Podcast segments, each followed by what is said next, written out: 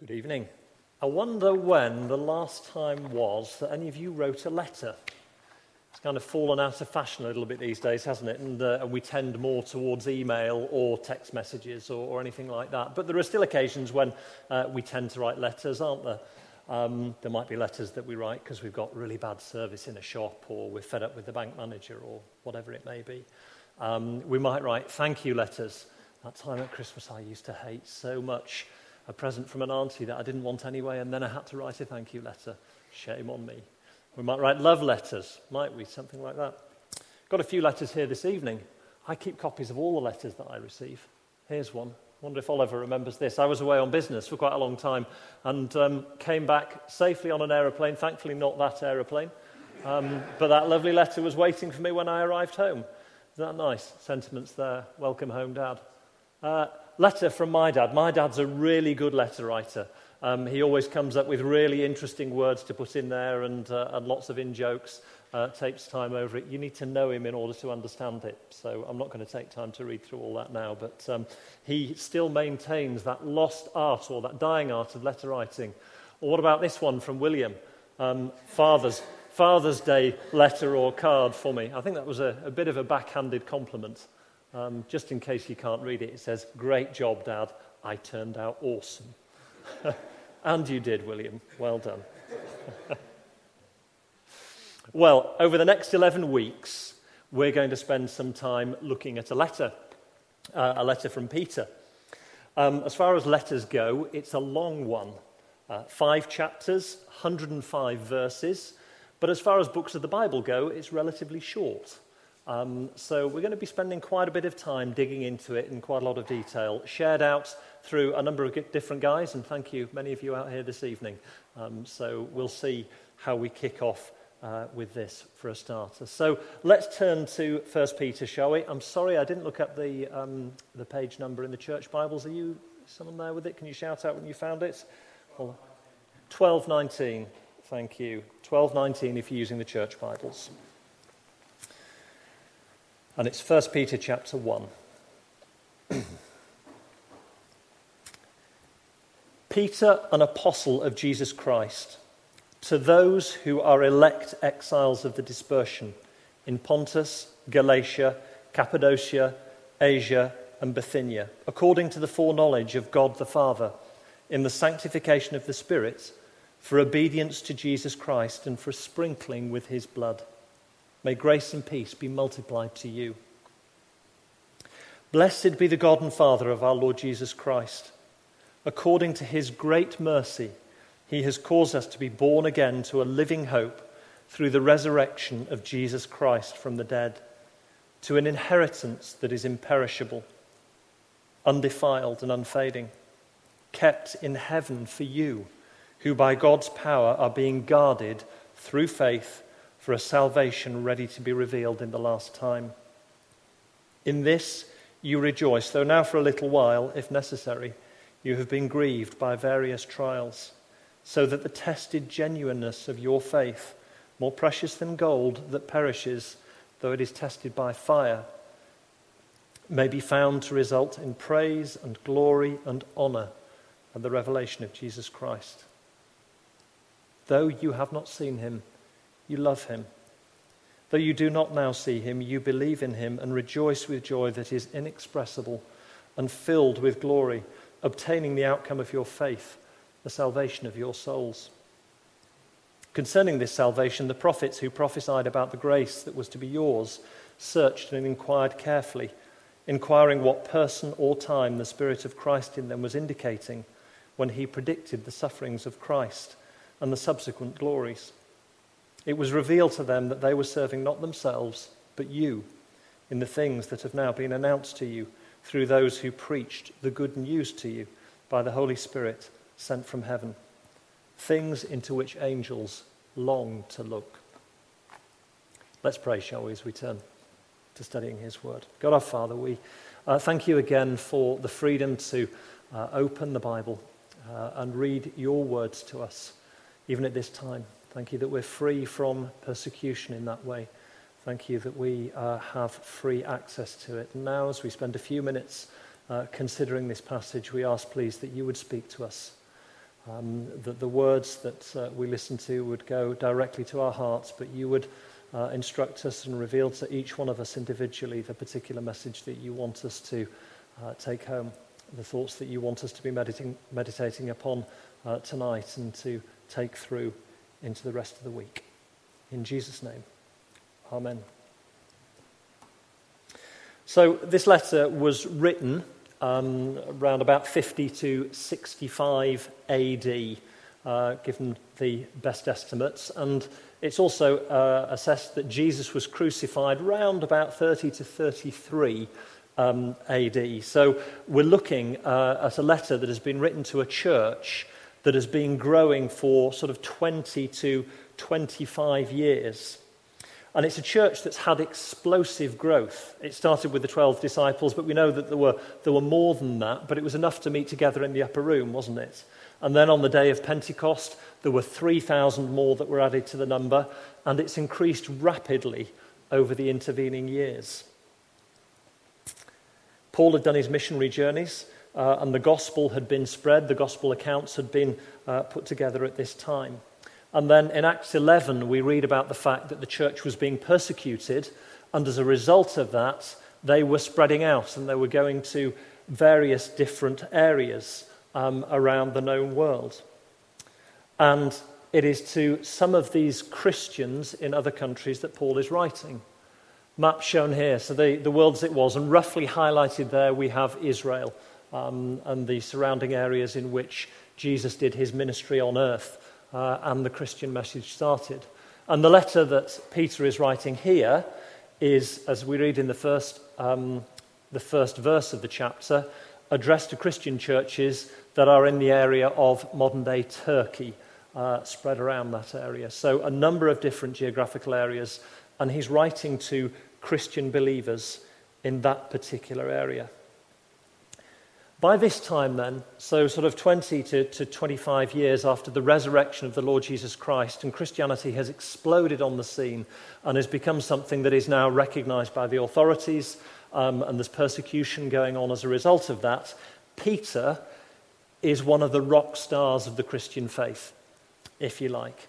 He is one of the people who is incredibly well known. And this letter that Peter is writing to the churches, possibly some of the churches that he's visited, but certainly churches that would have heard about Peter, this letter that he is sending to the churches, it would be a little bit like David Beckham writing a letter to the local football leagues around Suffolk. Or it would be like uh, Sir Richard Attenborough writing a letter to the A level biology classes in different schools around this country. Or it might be like Billy Graham writing a letter of encouragement to students who just started on some theology course uh, at some university. It's that kind of level that we have from Peter. Don't remember, we, uh, d- don't forget, we, we have the accounts of Peter in the Gospels, and we think of him as this guy who made all these mistakes and got it wrong on so many different occasions.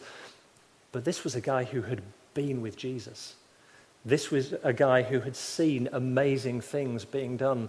This was a guy who was there at the birth of the church. And this was a guy who was now writing to some of these churches that were dispersed about uh, through the region of modern day Turkey. What are the kind of things that he's going to write? Is he going to sit down writing this letter and start talking about, oh, the times I was with Jesus, it was incredible. You should have seen it when I walked on the water. I really aced that one. Or is he going to write about the time when um, he denied Jesus uh, and actually all went really wrong for him uh, and he had to have a, a reboot and, and restart? Or is he going to write about raising people from the dead? Or is he going to be writing about the amazing times in the early church uh, in Jerusalem um, after the resurrection of Jesus? Or is he going to be writing about the ascension? No, in these opening sections, when Peter is writing to these Christians who are in desperate need of hearing a word of encouragement, he writes to them about salvation, the most important thing that he can be addressing them on. Whenever we take time to write a letter, we think carefully about what goes into it, don't we? And Peter's taken very careful consideration before he writes this genuine letter to these churches. And he opens it up with a focus directly upon the importance of salvation through Jesus Christ. So, three aspects to look at through these 12 verses. Firstly, the unmistakable nature of salvation through Jesus Christ. Have you ever found yourself alone? Maybe uh, in a smile from Tim out there. Maybe you found yourself alone when there's been nobody around and you've got that feeling of utter loneliness in an area of desolation and you feel like it is just you and nobody else in the world.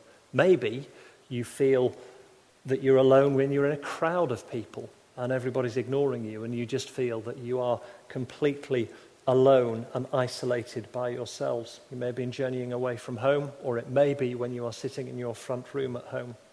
Well, Peter is addressing these believers in the various churches as strangers or as exiles or as sojourners. An interesting word to use in one of the translations because if you know your Old Testament well, you'll know that there were many laws around the care for sojourners who were the aliens in the land, the people who were passing through, the people who were usually the outcasts.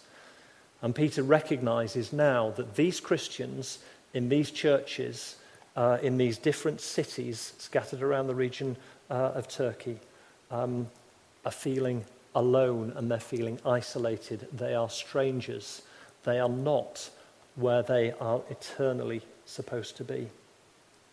He doesn't encourage them to take heart by saying, oh, you know, cheer up, it isn't all that bad. He doesn't say, oh, don't worry, every cloud has a silver lining, you'll get through this particular one. He doesn't say, keep calm and carry on or anything like that. He doesn't gloss over any of it. He goes straight to salvation and the importance of that salvation through Jesus Christ. So, for these first five, five verses, that unmistakable salvation that comes through Jesus Christ. And let's quickly have a look at four aspects from these five verses. First of all, God is entirely involved in the salvation of the believers in those cities, and in exactly the same way, He's entirely involved in our salvation. Notice in verses 2 and 3 there that all three members of the Godhead are mentioned God the Father, and God the Son, and God the Holy Spirit. There is nothing minor about the salvation that we have through Jesus Christ. The last time that the explicit involvement of the, of the three members of the Godhead is stated in this way, implied in this way, is back in creation when the three in one God is there creating the whole universe by the power of his voice and ultimately, of course, creating mankind. And Peter's harking back to that in the verses that he's got here and highlighting for us the supreme significance of salvation. It is the most important thing that we can ever focus upon in our lives. And it's the most important and relevant thing that Peter is calling these strangers, these lost, um, the, these wandering people back to, to focus on Jesus. Never fall into the trap of thinking that salvation through Jesus Christ is some kind of super bus ticket or it's a passport or anything like that. It is everything, and the whole Godhead were involved in it. Secondly, coming out here, the fact that God has chosen them. It talks about them being elect in verse 1 talks about God's foreknowledge of their salvation in verse 2. It talks about Him causing their salvation in verse 3. This idea of God choosing us and the election is not for the proud Christian who thinks that everything is all right in their own power. And it's not for the backslider who is denying the power of Jesus Christ. This is Peter writing to Christians who are finding themselves in really hard times, and he is saying to them, Take heart, be strong, be brave, because your salvation is secure in the fact that God chose you. It wasn't your act, He has chosen you and selected you. Thirdly, it's a salvation that is for now. It's not something that's just to come in the future. Salvation applied to their lives in Turkey and it applies to our lives in Bradfield and Rougham and the surrounding area today as well. In verse 3, he talks about the living hope. So often we hope in things that are really ethereal, don't we? And, and we can't really put a, a, finger on what they are. Um, but Peter here is referring to the living hope that we have in Jesus Christ. It is defined, it's understood, and it is something that is present. He talks in verse 5 about us being guarded. It's not that, the, that we will be guarded, we are being guarded in the salvation that we have at the moment. It is present and continuous, and then that same present and continuous in terms of being revealed. We often fall into the trap, don't we, of thinking, oh, yeah, I've had my card stamped, I've become a Christian, and now I've just got to kind of carry on with it until I die, and then everything's going to be all right because I will be saved. That's not what Peter is teaching us through these verses. He is saying our salvation is so central and it is being revealed even in our lives today. And of course, it won't be revealed in, fulfill, in fulfillment until we are in glory and time has been wound up, but it is a present and continuing salvation. And then, fourthly, it's for eternity, it's imperishable and it's unfading, as it says in verse 4, and many other pictures that, uh, that he uses for it there. But in a world where so much was passing away for these believers, they'd been rooted in different spots, no doubt, and then persecution had come along and they had to move on. Maybe, as many Christians are doing even today, they've had to abandon homes. Maybe they had to abandon family members, they had to abandon businesses. Maybe they had to abandon everything that they had been building their lives upon. But Peter is assuring these believers that the salvation that they have is into eternity. And it's interesting, isn't it? The comparison he makes is even with gold. Gold, that run to investment, the thing that in really bad times everyone wants to get their hands on because gold is the one thing that is going to be maintained. Uh, and compared to gold, uh, there is no comparison with gold in terms of salvation. He talks as gold's being passing away, but our salvation is pressing on into eternity. Moving on to verse 6. Have you ever felt like you've been put to the test, really been tried on things? What about SATs? They fairly recently passed, haven't they? Some uh, parents have had to deal with kids stressing over SATs. Some are in the middle of GCSEs or, or A levels, or there may be tests that you're going through at work. Um, there may be other tests that you have in terms of challenges that you've got with family members or challenges that you've got with colleagues, or maybe you feel you're going through uh, a testing time at church. You ever felt that you've really been put to the test? These uh, following verses, uh, verse 6 through to verse 9, um, talk a lot about testing. Talks about in the context of trial and testing and fire that's in there. But we have, and Peter is encouraging to focus upon the fact that we have unmistakable salvation through trials. Firstly, let's consider, as Peter encourages us, to remember that trials are necessary in verse 6. Often we think, don't we, when, uh, when things aren't working out exactly the way that we wanted them to, that something must be going desperately wrong. God, why have you deserted me? Because this particular thing is happening to me. But Peter tells us that trials are necessary. And it's easy for us to, to dismiss it, but we know that quite clearly from what is said elsewhere in the Bible. Um, Peter actually refers, through the, throughout this uh, letter of 1 Peter, uh, he, re, he refers to sufferings more than 15 times using eight different words. And later on in this series, we'll be looking in much more detail at, at, trials and sufferings. But you can see just from this book that it's recognized that there will be trials and there will be sufferings. And right the way out throughout the New Testament, every single book in the New Testament talks about the fact that we will suffer and we will, will face trials as we go on in our Christian faith. But Peter encourages us with saying that these are necessary. They're actually um, ordained by the Lord for us in terms of uh, the, the tasks that He has for us to fulfill, the things that, things that He wants us to do. And we know that, don't we? Because we look at our Lord Jesus in the Garden of Gethsemane as the, as the perfect example of one who is going through trials, through the ultimate testing. And if that's what he went through, we should never think that we shouldn't have to face trials either. But Peter encourages us by saying that those trials are necessary.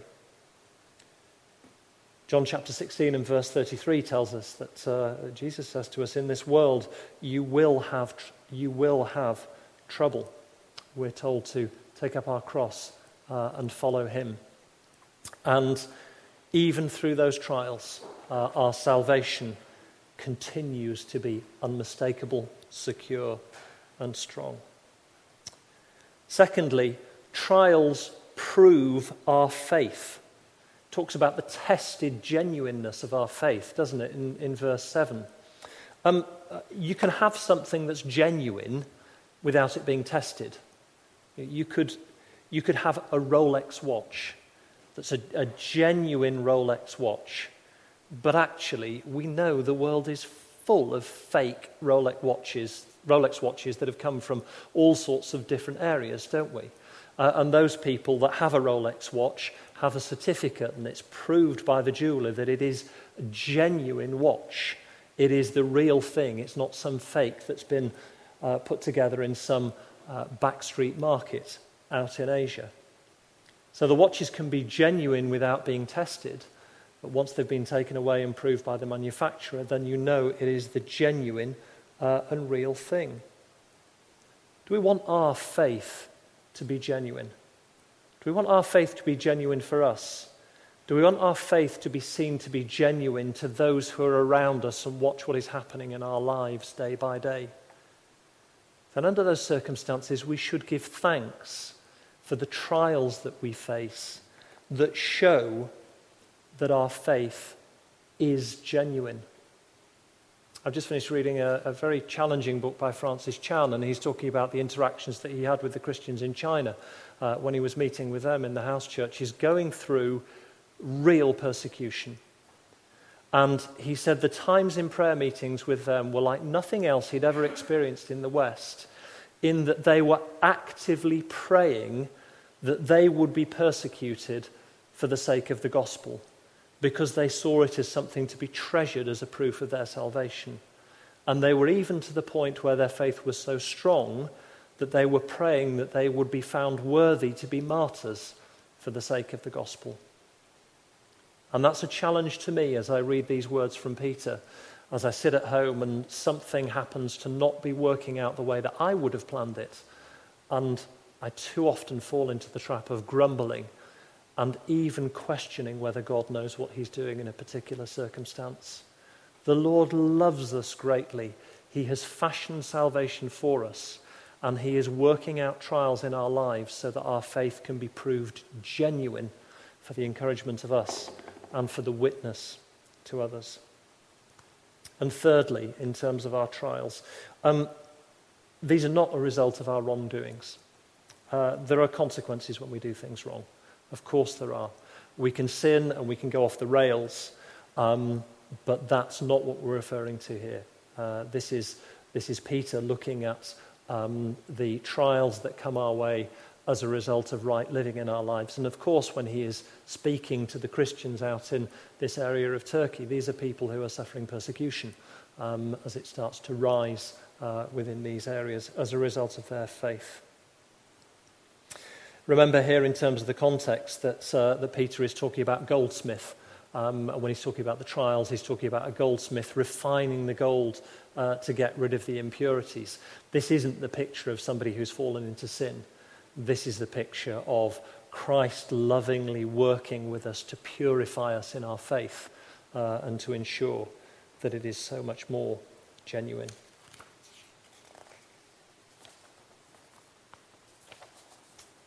And then, fourthly, these trials should bring about praise and glory to Jesus Christ.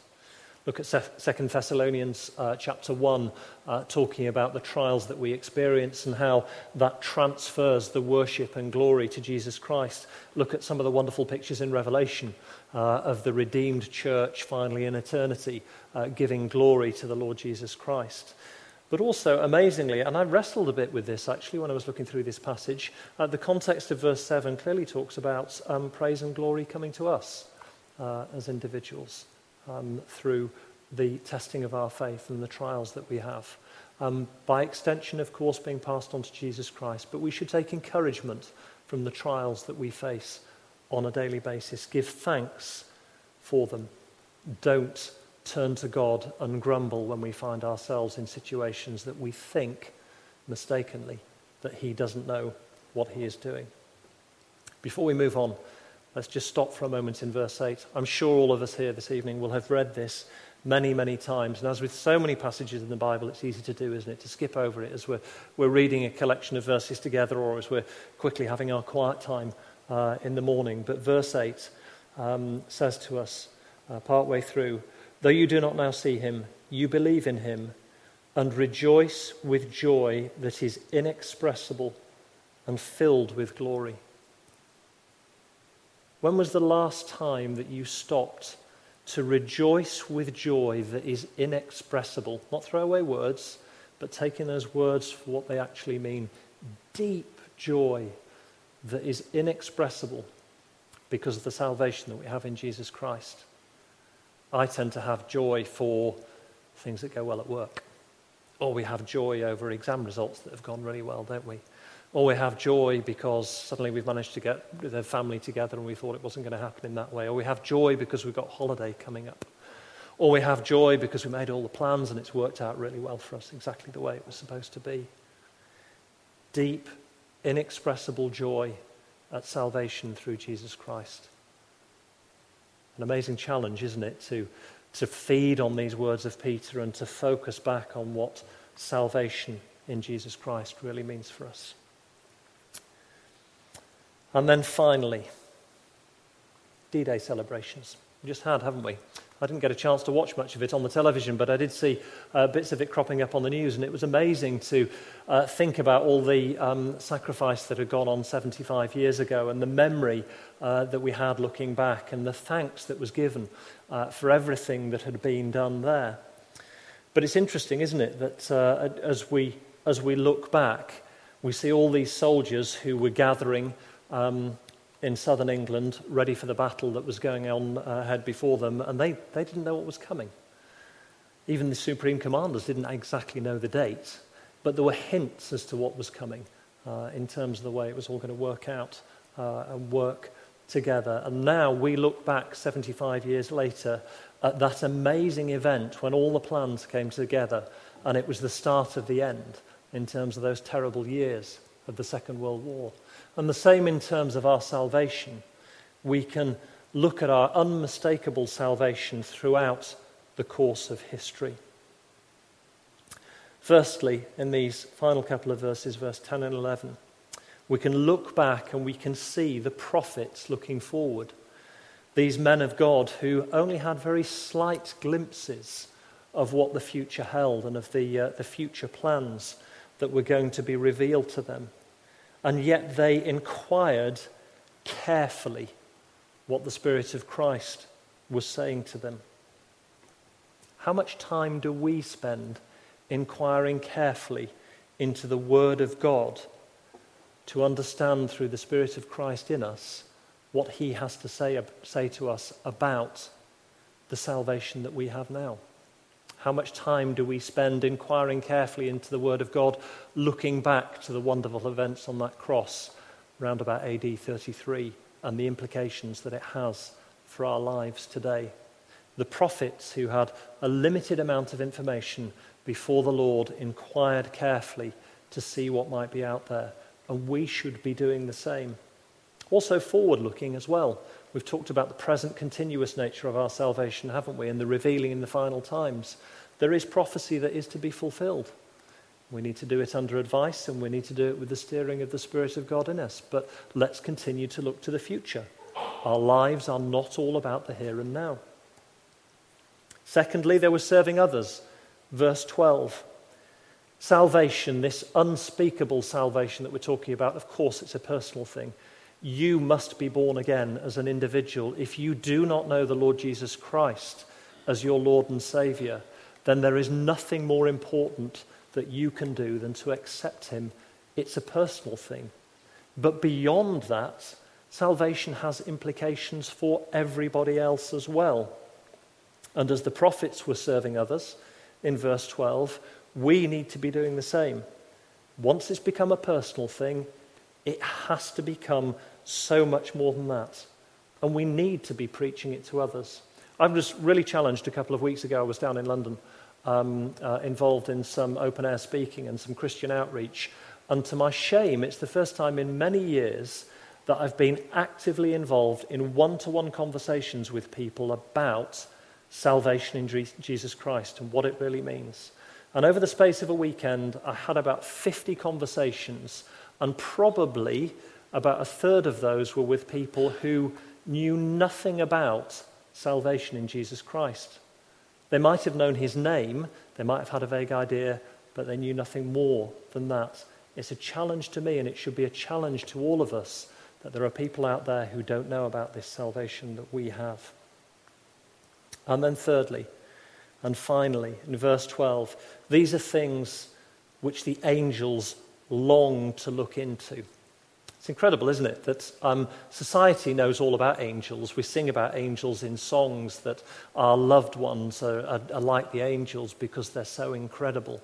And we talk about angels in terms of their amazing power. And the Bible does, uh, of course, talk about uh, the angels in terms of their power.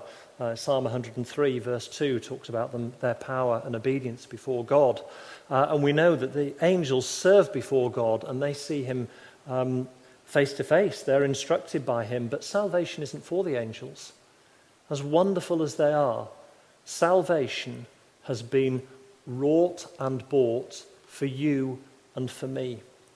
And it takes us full circle, doesn't it? Right back to the start, where we were saying that Peter was encouraging these believers with the fact that God had chosen them, He'd selected them specially and individually. And at the end of this section, we see again that actually that salvation so wonderful as it is, isn't even for the angel, it's for us. And as we're feeling troubled and persecuted in the lives that we have to lead, as we're struggling with the trials that are before us, we should take heart that salvation has been offered to us freely, and we should act in the light of that today. Thank you for listening. I hope it's been an encouragement to you.